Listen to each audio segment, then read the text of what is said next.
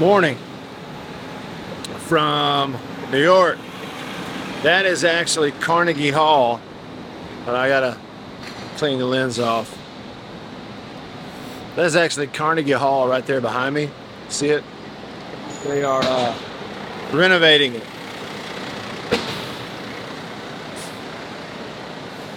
Here are some verses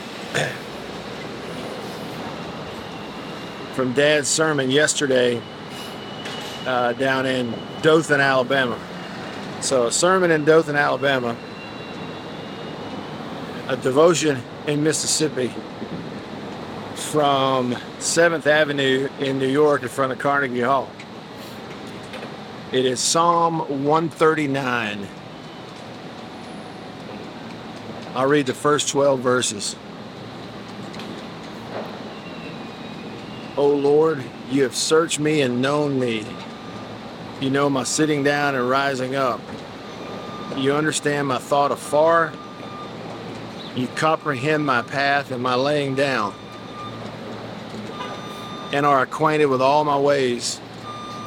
For there is not a word on my tongue, but behold, O Lord, you know it altogether. You have hedged me behind and before, and laid your hand upon me. Such knowledge is too wonderful for me.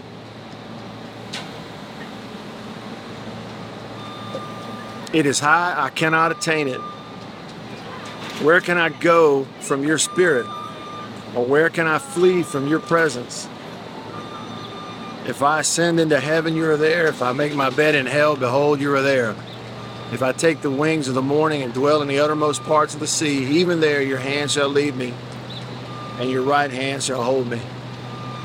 If I say, Surely the darkness shall fall on me, even the night shall be light about me. Indeed, the darkness shall not hide from you, but the night shines as the day. The darkness and the light are both alike to you. So, those verses, verse 7 of Psalm 139. Where can I go from your spirit? Or where can I flee from your presence? If I ascend into heaven, you are there. If I make my bed in hell, behold, you are there. Where can I flee from your presence? It doesn't matter where you go. Here, there. How about that? Psalm 139. Read the whole thing. Gotta go.